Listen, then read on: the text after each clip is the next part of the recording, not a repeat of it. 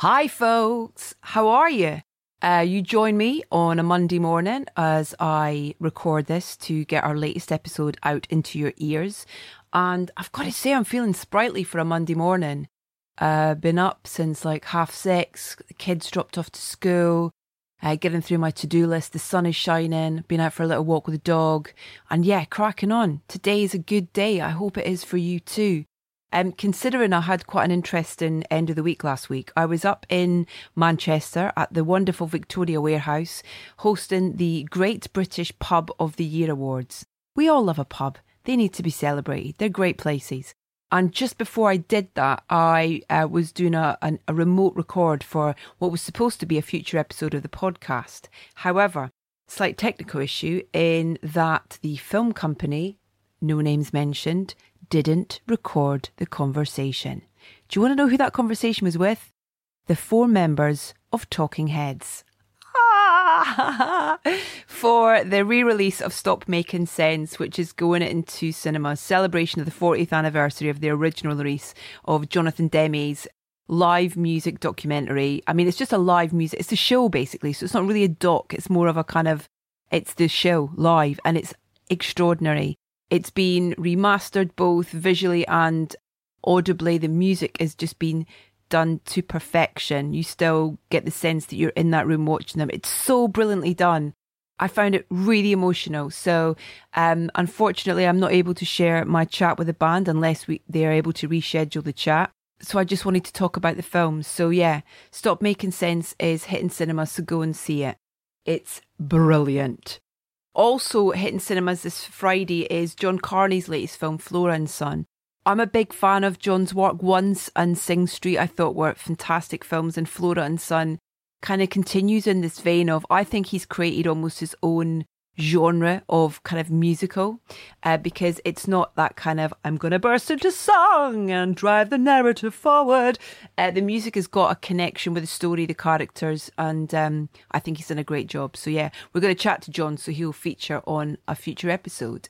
But we continue to celebrate independent film on Soundtracking this week in the company of the wonderful Prasanna Puwanarajah and Niall Lawlor, respectively director and composer of Ballywalter, a bittersweet comedy set in the Northern Irish village, which counts among its stars Seána Kerslake and Patrick Kielty. This is a gorgeous wee film. It's about connection. It's about not realizing you need someone or almost having those guards up to not allow anyone in and unbeknownst to you, this person that you meet by chance is the right thing that you need at the right time. Not on a romantic level, just more on a kind of helpful level. It's Prasanna's first feature film.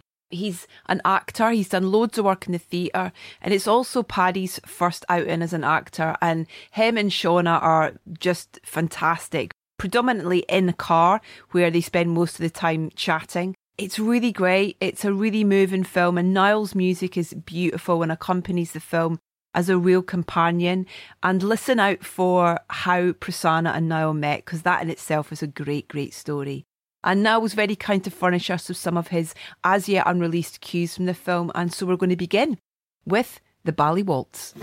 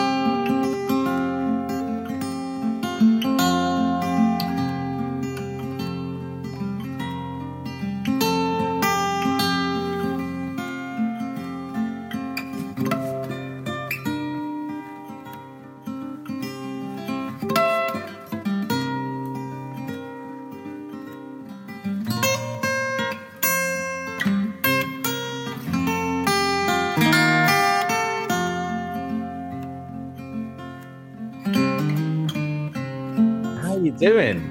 I'm awesome. awesome. How are you guys? Really well, Good. thanks. Really well. You you could not have lighted on a pair of less techie guys here. We've spent the last half an hour like working out the Zoom setup. Your it looks so professional. It looks so professional. We've got a key- keyboard there. I'm hoping for some live live score playing as we t- chat through it. Just, that would be amazing. It's just it's oh. just paper mache. It's just paper mache. That thing. It's uh... green screen. green screen, exactly. How are you doing? Thanks so much I'm for talking to us. Oh, no, do you know what's so lovely? Because your wonderful film. I've been so excited about seeing it. I mean, Prasanna, we talked about it actually when I chatted to you for the Crown last year. And then obviously I know Patrick, so you know, I've heard about it through him sort of thing and just the kind of excitement about seeing this film and then seeing it and then getting the chance to chat to you both. So thank you guys. Thank you. Thank you. Thank you. It's amazing. And congratulations. Talk about it. Thank you. yeah. I mean, it's sort of, you know, it took seven years to make it from script right? to, to that. Yeah. Yeah. Yeah. 2016, January the 1st, Stacey Gregg sent me the script and she'd written it in the two weeks between Christmas and then. Oh, she's an uh, overachiever. Uh, yeah, I mean, it took us two weeks to write it. It took us seven years to make it. So, um, you know, there's a mismatch there, definitely. but uh, yeah, it just took ages to kind of first get the the backers, the finance together, navigate our way through the pandemic. Um, mm. Took ages to cut it in the pandemic. It uh, took ages to find its right kind of journey in the festivals to yeah. find our distributors, uh, Breakout and Elysian, to kind of like find a way to get this like quite secret little film out there. You know what I mean? So, but yeah, but I think it, the more I talk to filmmakers, the more they just sort of go, "Oh yeah, that's pretty quick." Actually. Yeah, because obviously your background is is acting, and I was interested to know how the script ended up being with you. How it had been something you've been seeking out. Had you been speaking to people about trying to find the right thing to to take that step and to kind of you know to to work um, on? Well, I, I had been working theatre a bit, directing a bit in theatre, and yeah. um, I'd made some short films basically as a way of like creating stories because theatre was getting quite tricky to get done. You know what I mean? And uh, this is like, I mean, I'm genuinely like old enough to have made my first film on 16 millimeter without that being like a choice it was just like that was the camera that was there so um but but it was a way of kind of like getting a piece of writing to a state of like completed story yeah in a way that theater felt um like there were more sort of skins in the way. You had to persuade people to, that your story had kind of merit or value or something. And i was more interested in kind of making it and then putting it out in front of audiences and letting them decide what they think. Yeah. um so I was, so I was kind of making like very very lo-fi short films. Then i basically ended up um, submitting one of them for this thing called coming up which is a channel 4 new talent strand. It's the only sort of scheme i've ever done and i was i was curious about it and suggested to me by um, one of the producers of that that i should um, submit a film that i uh, directed called the half lights mm-hmm. and i met stacey gregg on that scheme we were paired together they wanted her to make a film about East Belfast, where she's from, Ballybeen. And they paired us together because we'd kind of made this quite goofy three minutes um, shot from the hip, like camcorder film together as part of this whole process. And they they thought it was quite funny, and we we really loved working with each other. But also, they were like, you guys both have a kind of uh, intergenerational post-conflict kind of heritage in your different ways. My my family's Sri Lankan Tamil, and they were curious about the sort of collision is the wrong word, but the sort of like the dance of those two yeah. viewpoints. So I started going to Belfast about 10 years ago to 2011, 2012. Um, and immediately like tuned in to the rhythms, the humor, particularly the way that people hide their story, their kind of collective story, their community story, their trauma story, their wounds, yeah, uh, behind humor and yeah. the patter and the electricity of the patter. You know what I mean? In a way that we just we don't the English just don't do. There's a different sort of set of armors, but it's like a you know it's about reserve and kind of a much more kind of frank hiding. So basically, Northern Ireland really reminded me of the Tamil Sri Lankan community. It's spiky and funny, and you know you're always gonna, if you're not careful, end up being the butt of someone's sarcasm and the language is funny. The kind of idiom is funny, the dialect is funny. And all of that, when I was in Northern Ireland, I was like, this really feels familiar. It feels like a completely different rhythm. And like digging in over the last 10 years to the notion of what, where comedy and sort of personal history and traumatic history kind of collide and intersect. That's sort of like Ballywalter has ended up being the kind of culmination of of that sort of thought process. So that was really like in Stacey when Stacey and I were talking about features and things that we might want to make together. That was a starting point. We were also talking about kind of journeys through aloneness, I guess, um, the secret ways in which we can turn each other's lives around in ways that we don't really know is happening and ways that are really quite unexpected. This is all obviously like pre-pandemic. Yeah. So the film has like hugely come into alignment with a much more universal yeah, story, totally. I think now. Absolutely. And also I think it's that thing of, you know, I think what the film does so beautifully, there are so many things I think that people will draw from from it and find kind of um companionship i think in a lot of ways through it is that kind of idea of there's someone out there who without you even realizing can kind of help you take that step forward in whatever direction it is you need to take forward. Absolutely. Um, i sort of thought about this phrase which is like you know you know that thing like laugh and the world laughs with you? Mm. i was kind of thinking actually it's more like laugh and a stranger might laugh with you. Yeah. Or something. There's like a kind of i think it's um there's something extraordinary about an encounter that might be a chance encounter, a person who you'll never see again, where the stakes are quite low, actually. Yeah. For the space for the sharing to happen. And it's interesting how some people immediately guard, guards up, armors yeah. up. Some yeah. people are immediately armored down. And sometimes it can be two people with their armor up who can just drop each other's defenses and I, no one else can quite get to them in their lives. You know, it can be decades of sort of yeah family like, silence or something that's people are held in. Yeah, just those walls are up, aren't they? In terms of whatever it yeah. is they felt like they've yeah. needed to protect themselves from. Definitely, I love the story about how you guys met but it's again it's it's it ties in with just what we were just talking about encounters and yeah. listen listening and responding and being open to what you can connect to if you are an open you know if you're an open person i think. Well i mean that's such a lovely way of putting it. I, it really does feel like that because i think um you know we uh, I, I was in dublin actually to watch stacey perform in a play. Our, our collaboration as well as writer director involves me directing her as a performer I've helped her with some of her live art projects. She's a live artist as well. We've worked on television stuff together. We we've got like a really I, I love it. It's my one of my favorite professional collaborations ever. So I'd gone Apart to see Niall, the show. Obviously. Apart from Niall, yeah, I mean, you know, Niall's like top ten, definitely. You know, um, uh, well, you'll take that. Niall's nodding. He's like, yeah, okay.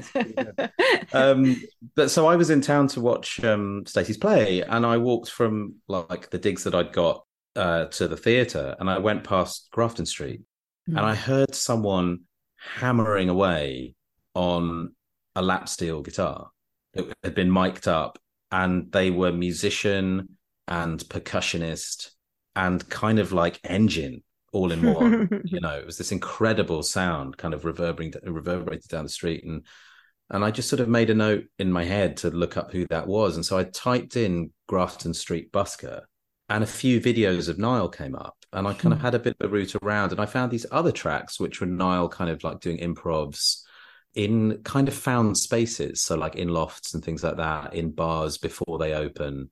Um, some material of Niall playing in Texas, actually. Um, and I had been thinking about this film and its uh, peculiar kind of panhandle isolation Mm. Um, the particular bit of Northern Ireland that um, the film is set in is the Ards Peninsula, and it's a kind of like bit kind of tucked away right on the eastern coast. It's like between the Irish Sea and Strangford Lough. There are like barns with "Prepare to meet thy God" painted on the side. It's like there's sort of myths and like sort of stories in the hills or something. There's like an old school something, something kind of um, slightly sort of sidewaysy about it, you know, and um, and it kind of felt like there was a relationship with a Bible Belt kind of energy. There was a relationship with spirituality, with a certain particular flavor of politics. It felt like it had a relative in North America. It had a kind of folk relative. Yes. Yeah, so we so I was kind of thinking like I'm interested in a tonal space that is acoustic, that is guitars. That I was originally thinking, like, are we talking about like, you know, is it bluegrass? Is it sort of banjos and stuff? And I was kind of looking at references to see whether it felt right. And I was looking at Cooder in Paris, Texas. Yes, and, exactly what I was about um, to say. Yeah, yeah. And um, Gustavo Santo, uh, Santaolalla, uh, yeah. who um, I think he's an incredible composer. Oh, he's yeah. We had um, I had him on actually here about. Oh, did you? Um, wow. Yeah, I mean, we talked. It was it was for The Last of Us, but we I mean, we talked about yeah. motorcycle diaries and all that kind of stuff. Okay, and, yeah, yeah, yeah, yeah. Uh, it was and extraordinary and things. Yeah, yeah, and he, yeah, exactly. And he's just oh, he's extraordinary. Yeah, you should. um He's he's such a again. He's a really open you can tell like he just i think i asked him two questions in 45 minutes and he just like sort of was, interviewed himself oh, yeah it was so lovely it's like amazing. Yes, story time. It was brilliant. yeah, I mean that he was one of the composers that Niall and I first spoke about. So I got, I got in touch with Niall and sort of sent in the script, and Niall kind of we we basically chimed with it in the same way and for the same reasons, and we and we kind of were talking about the same sonic landscapes and references and the scale of two people in that weird world and what an acoustic instrument does. And mm. and so right from the get-go we were sort of completely on the same page weren't we Niall? And, mm, and, yeah, um, and then this was like a year before we shot. So we just spoke about it a lot and, and and every time i went up there i'd send niall kind of photos of the sky and pictures like you know little bits of writing that i'd found about it. And we just like and and you know he'd send bits and pieces back. But then we just started basically conversing in whatsapp like voice notes. Yeah. And so, most of Niall's voice notes would just be him playing. Oh, and occasionally wow. there'd be like WhatsApp videos. He'd set up his video and in not in this space actually, but he would just like play something that felt like a spin down of the most recent bit of the conversation that we'd had around the film and a particular thing around character or location or whatever. Yeah. And the kind of short version of the story is we built the entire sonic landscape of the film and its motifs and its flavors in that way in advance of the film being shot. Um, Wonderful. And so when I got onto sets, I already sort of knew what the film sounded like. And um, mm. there were kind of a few things that we recorded afterwards, but probably like well over half of the original music in the film is material composed sort of in a in advance of and around the shoot and delivered to me on WhatsApp by Niall.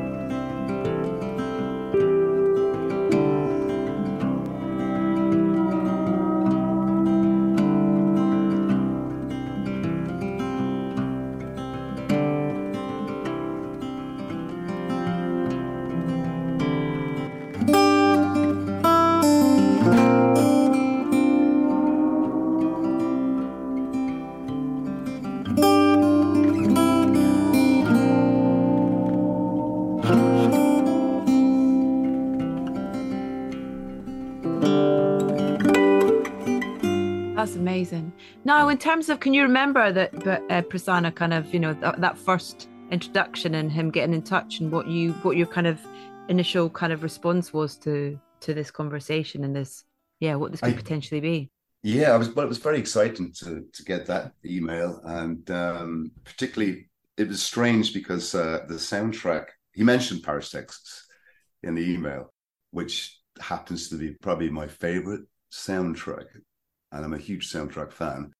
So I was really excited, and also it's a strange coincidence because that that movie sort of come in and out of my life all through my life. Yeah. Uh, even you know, I ended up meeting Sam Shepard when he was in Dublin, and we hung out and played music wow. together. So it was just really weird and spooky that this here's Paris, Texas again. But then the I think when he sent me the script, that that was when I got very excited because the the writing is is really phenomenal and, and really subtly emotive, like on the page. You know, when you read the script, you kind of you get it. I, I think I read it sort of twice, like in the one sitting. It was uh, exciting. So musically, it was kind of like, wow, this is this is sort of a paradise for anybody to create.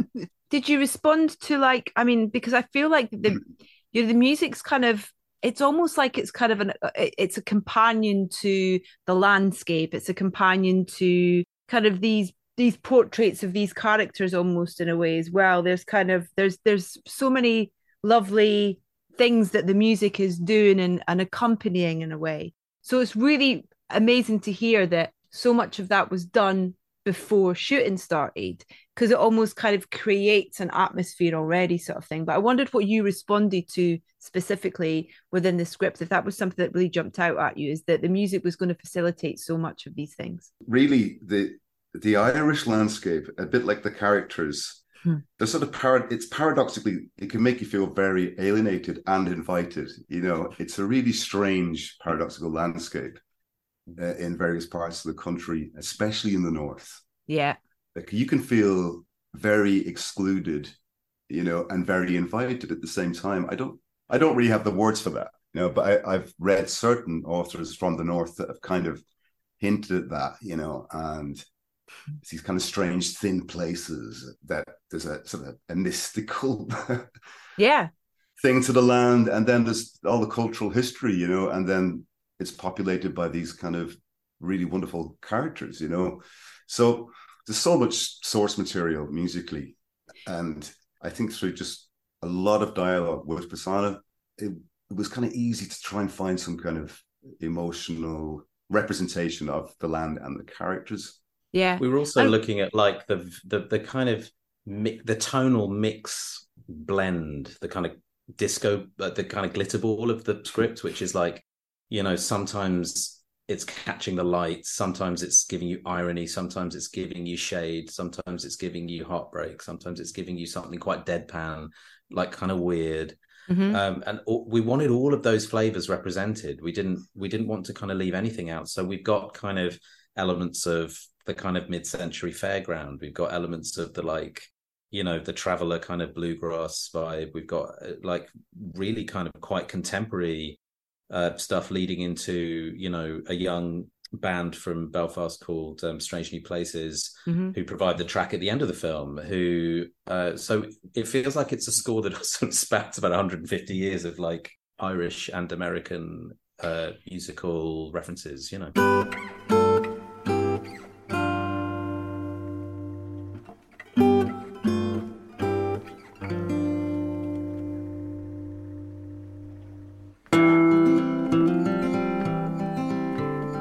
Thank you.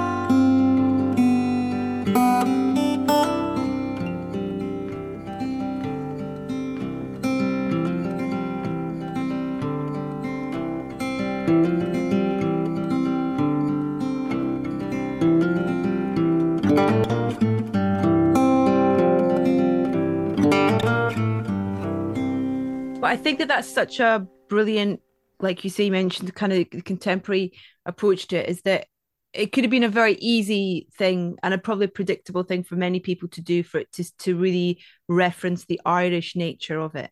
But it really doesn't. And I think that that's mm. such a brilliant thing because yes, it's it's about these people in this part of the world, but it actually means that people in similar situations in any part of the world can kind of connect to it more so because you have allowed that that sonic element to it is is much more is less specific if that makes sense Yeah, It does. makes perfect sense. I've always felt that even from the script is that I, I was so delighted that it, it felt very much like a European film, uh, Yeah. not not just specifically Irish, because you know we do have a tendency in in my lovely country to almost kind of do a caricature of our own culture. You know, celtic thing it's a celtic thing now yeah. I hear and, you. and, and I, and I kind of thought I, I remember actually one of our voice or WhatsApp things. I remember sending Prasanna something that was really kind of a bit too paddy whackery Celtic, you know. And I kind of thought, yeah, I thought, what am I doing here? You know, I, I'm just kind of. what about you I- what are you I doing re- yeah, I, re- I remember it. It came with a little voice note afterwards that sort of said, in a kind, as panicked as Niall ever gets, which is sort of not great. He just kind of went, "Would you delete that?" Yeah. uh, and then don't don't listen to that. I, I kind of went down a little thing. but that's almost as important as the, as knowing what is right is knowing Yeah, what's not right for And it the, as and the- well the notion of like Irish identity is so complicated, you know, Yeah. and not only Irish identity on this island, but Irish identity abroad as a kind of diaspora, you know, and, and we were we wanted the notion of its Irishness and its Northern Irishness to be encoded very, very deeply in its Yeah. Rather than like on its veneer, you know. And so we were looking really, really closely and hard at things like humor, I guess, and the interaction of, of personal spaces and things like things that reminded us of flavors of interactions with people that we encountered and the Mm. actors and you know and crew. There was a kind of energy that we wanted to capture, uh, rather than as you guys have definitely like bullseyed just in some way like sellotaping like a noise palette on it. You know what I mean? It was Yeah. never, we never wanted to do that, and we were very kind of careful to tiptoe around that. So yeah, even though you'd had that wonderful journey up into the point when you started shooting of creating you know so much of and the and the collaboration and the conversations around it once you got down to filming and Seána and patrick you know taking on these these two leads of, of eileen and shane did that influence anything in terms of did you feel like you had to respond to those performances in any way or or not really It's hard to say, really. Uh, I think at some point, you know, I, I think I, I'd started to ask Prasanna to, you know, to sort of direct me in terms of like, you know, the, the music is, is is an actor here.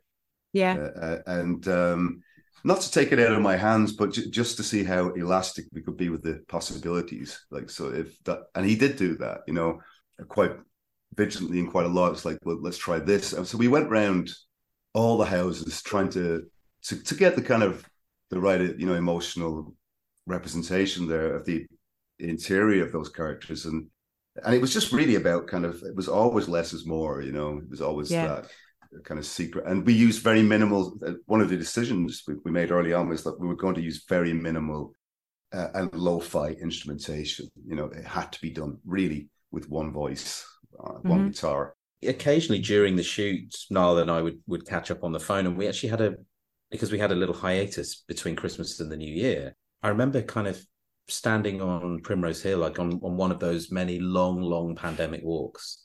And I was yeah standing on I was standing on Primrose Hill in the middle of the night.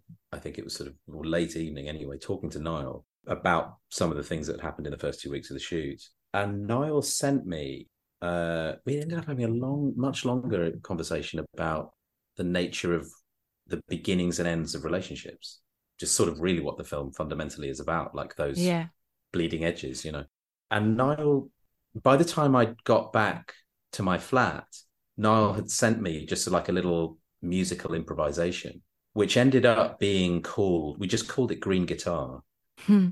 because it's played on this. I mean, I, we should probably show you, but Yeah. um, it's this beautiful stratotone that oh wow from the, the Sears catalog, twelve dollars, nineteen fifty something. 54 yeah 1954. Most of the film is scored on that little guitar, and Niall played a little improvisation that I just kind of immediately knew was the moment of the stitch that brings them finally into a place of understanding that they've been on a journey together. And it's in the film in in a completely kind of doctored. We we we we cleaned it up a little bit because Niall was staying in a place at that time which had very dirty electricity in the room, so there's kind of a, a, a hum across the bottom Yeah. of everything. but um, amazingly, we just sort of found that it just sat directly under an unedited section of film of Eileen going down to meet Shane, and every little kind of inflection and corner and mogul on that Mm. route is somehow like preempted by Niall's Wow. improvisation, like four, four, five weeks before. And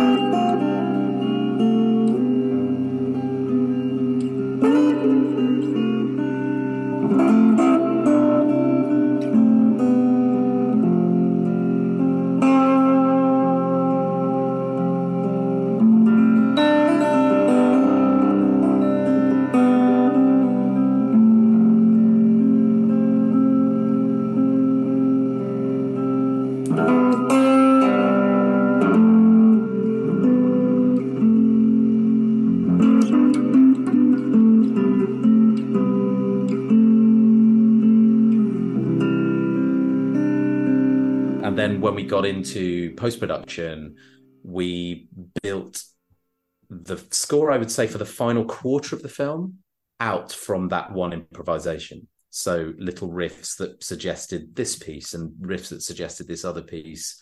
We would sort of go, I think there's like, there's that. And we'd slightly change the instrumentation and Mhm. some of the kind of relationship with reverb and so on, how clean it was as a recording, stuff like that. And then that kind of then we found a way to bleed that uh, into the final track of the film.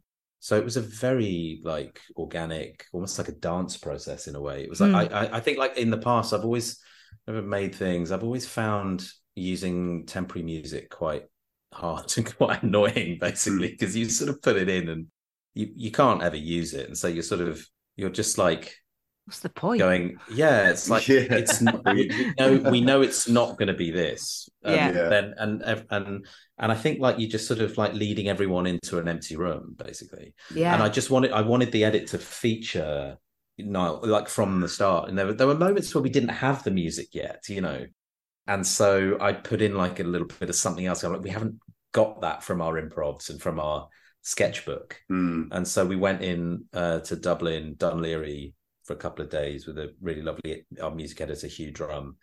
Um, and uh, you know, Niall brought in three guitars and a Rickenbacker lap steel, which is just on the windowsill there from the night. Is that the place that was between the um the the mattress shop and the garage?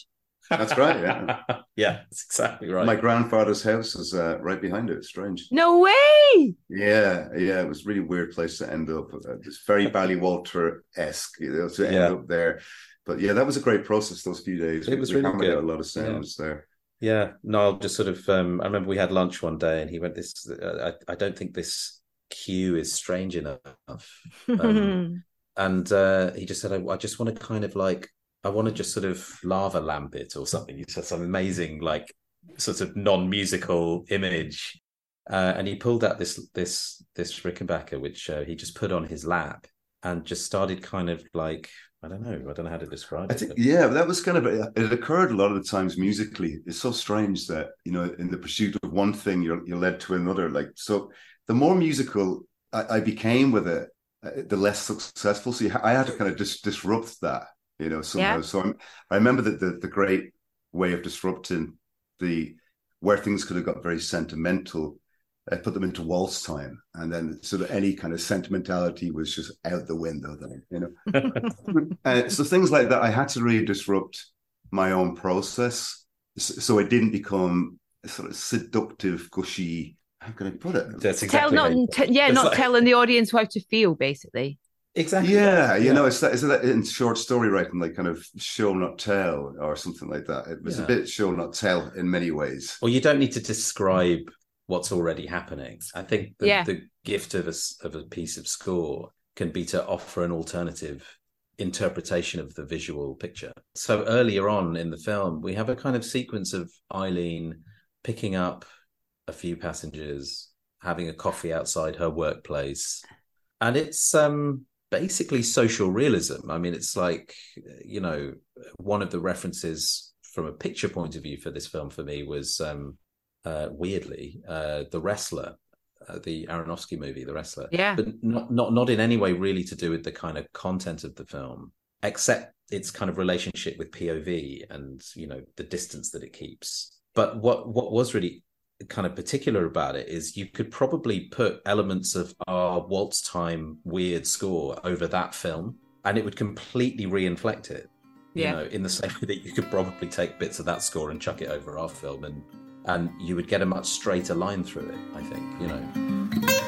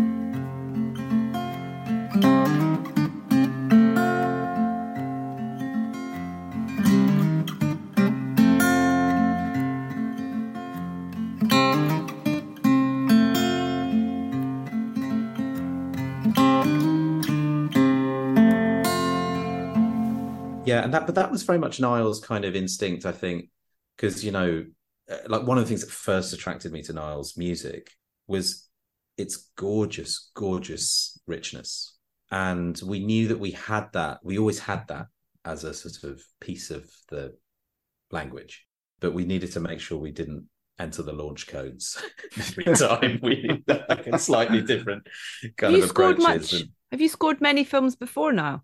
No, this is my first. Um, no way! Oh my god! Yeah, Just I did- I hearing the way you've responded to this though is extraordinary. You know, in terms of what you've created, in terms of your response to to the script, to conversations, collaborations with with Busan as well. It's amazing. Well, it's been really wonderful because I think, I mean, I listen to a lot of soundtrack music, probably over over artists. I would probably, you know, if I if I'm on YouTube or whatever, it- it's usually soundtracks that I, I would listen to, Mm. And I'm very interested in the process, you know, and uh, and how the kind of how sound makes representation in drama is just beautifully interlinked, and uh, so it was just you know kind of all in project, and um, and it's something I'd like to do more of, absolutely. But I often felt like, you know, when I was performing on the streets or restaurants and bars, that I was kind of soundtracking existential experience anyway. you know, the couple over there on their phones, and I'd be here like improvising away of like, what's really going on? When I have that luxury of like being on my own, walking down a street or whatever as well, I've got my own soundtrack going on in my head that's soundtracking my movements and what I'm doing. And I kind of like, so that's the almost like the opposite of that. You're doing that for people. I love it. It's the best bit of the day when you're Yeah, soundtracking abs- your own the, the movie Yeah. of your own life. Yeah, Niall sent us an absolutely heavenly little thing. We took the film to a really gorgeous festival in Washington DC called Solas Nua, the Capital Irish Film Festival there, where the film won amazingly won the audience award and was very very warmly received. And um, I sent Niall some pictures and some you know some pictures of the screening and stuff like that. Um, and he sent this beautiful piece back, which was a recording. And typically, typical I think for our collaboration, it's sort of weirdly still going on. Yeah. but um, he sent me this uh, piece of music that he recorded. Uh, he was playing in a restaurant in Dublin, and he played a kind of, I guess, an, just yet another riff on that kind of green guitar like morphing evolution and you can hear this dublin restaurant in the background i think obviously oblivious to the fact that this this piece of improvisation had this kind of provenance. But again it sort of felt exactly right for it. So niall's definitely like plugged into something really universal even though it's really specific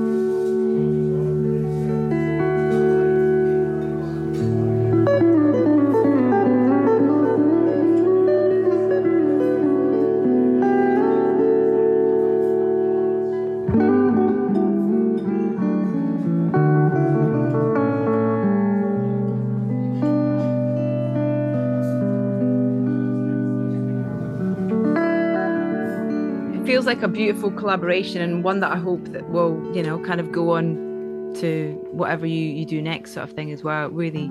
And yeah, and and also just mentioning Seána and Patrick as well. I mean, there's the brilliant casting for those two. It's just Mm. she's phenomenal. She just as well. I mean, P- Paddy's Paddy. Do you know what I mean? I'll just rip him about it. But but um but um but sh- but yeah she paddy will interview himself that, exactly. fine, but- yeah, he's fine. Yeah, he's got his new show starting next week. He'll be yeah, fine. exactly exactly Um, he'll be but- fine he'll be fine But she's oh god, she's fin- you can't take your eyes off her. She's just she's um she inhabits she- she inhabits an amazing space. Is what? Yeah, she's an incredible she's a like she's like a sort of Messi or a Zidane. She Mhm. does she does things that I've sort of never seen an actor do in like 20 years of acting. And it's something to do with where she begins it from, but also like what she brings to bear from her kind of personal circumstance in a way that's completely controlled and measured and deployed safely, but with incredible power and real deft skill as well. She sort of in amongst it all, she always knows where the camera is. There's a there's a moment towards the end of the film where the camera's following her, and she just senses that Federico Cesca, the cinematographer, is going to dart over her other shoulder, and she turns around and looks through the lens and wipes her eye, Hmm. and it's a piece of screen acting of the highest kind of tradespersonship in the midst Yeah. of a very emotional moment. Uh, we knew that we. I mean, she was. She's been brilliant since she first appeared in A Date for Mad Mary. I, I saw that at the London Film Festival Mm. ten years ago, and she was incredible in that. And so she was always in our minds for this. And she properly went down the mine to to Hmm. unearth that accent, you know, and really kind of like bolted it in. Um, she stayed in I the know- accent for the whole shoot actually, which was kind When I heard like- her- Yeah, when I heard her normal accent, I was like, bloody hell. I know full Tallaght. you know, uh, I mean, a, a lot of the crew on Rat. I mean, as soon as we put we called cut on the final shot of the film, she went back to Tallaght and she went back to Dublin, and you could sort of see the crew's faces. They were like, "Oh, uh, I think they all kind of thought, oh my god, I've had some sort of brain injury here." uh, you know, and uh, the Brian Faulkner, one of our producers, um, thought that he that we'd booked the wrong actor because because uh, he was like, I thought we had someone coming up from Dublin. Um, so and she she was amazing, but she you know she it's really tough, I think, as a, an actor from Dublin to come up to Belfast and to to go in like that, Oh, you yeah. know. Yeah. So and she knew that was going to be the case, and she worked so hard and and was but it was you know it's a, a big challenge for her in the same way that for Paddy, you know, he's never never screen acted before. It's like a huge mountain to climb, and in their separate ways, they worked very hard and they and they worked incredibly well together. And um, uh, I think we, you know because we were it was the pandemic we shot it in. It was pre-vaccine pandemic. They just sort of didn't get out of that car, and no one really got in it. Occasionally, Federico and I, and sometimes Andy Gardner, our focus puller, would be in there, but a lot of the time it was just easier to keep them COVID safe by just sort of saying, guys, just stay in the car. Yeah. And um, kept, when I flicked on the, the, the the the radios to sort of talk to them about what we were going to do next or give them a note, just hear them chuntering away. just, just yeah, yeah. and just you know are we rolling um, guys know, are we rolling Patrick, on this? Of course, yeah. yeah yeah well you know Patrick I mean you know just uh, get get them to stop talking is the trick so. oh my god yeah totally so but no they really looked after each other and they looked after each other's fears and um, they just held each other through it and yeah I, I agree with you I think they're wonderful yeah I really appreciate your time today. I really do. And it's so great to celebrate your collaboration and the hard work and the the endurance of of kind of you know like you say it doesn't take a minute to make a film it takes a long time and it takes a lot of perseverance yeah. and i'm so glad that you you did and you have because the results are are brilliant thank you and thank you so and, much. and um, shout out Stacey Gregg the writer and um and, and James Bierman oh, yeah. our kind of lead producer who um you know i mean i i shared ferry cabins with him on this. You know, it was we went we went in. it was one of those ones. Uh, but yeah, thank you. I really appreciate that, and it it has been a long journey, and um, we're just thrilled that it's um you know about to people get to see it now. Yeah, exactly. Yeah, it's about to be yeah. birthed to the world. So yeah, yeah. here we go.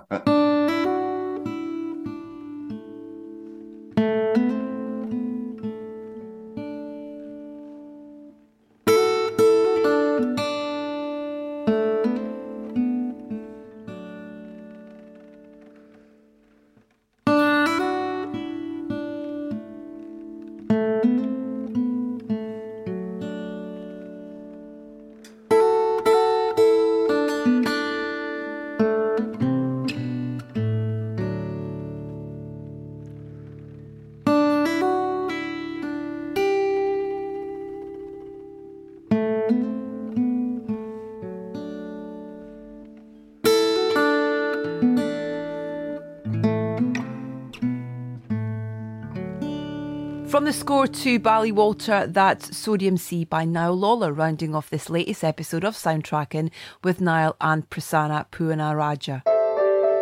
My huge thanks to both for taking the time to talk to me. Walter is in cinemas now. Now, listen, we are fast approaching 400 episodes of our wee podcast, something we are very, very proud of.